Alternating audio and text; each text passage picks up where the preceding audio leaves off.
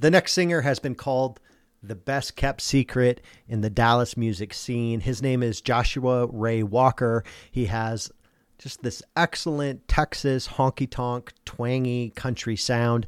It comes across as very traditional, but he's an up and coming artist that's out there touring on the road today.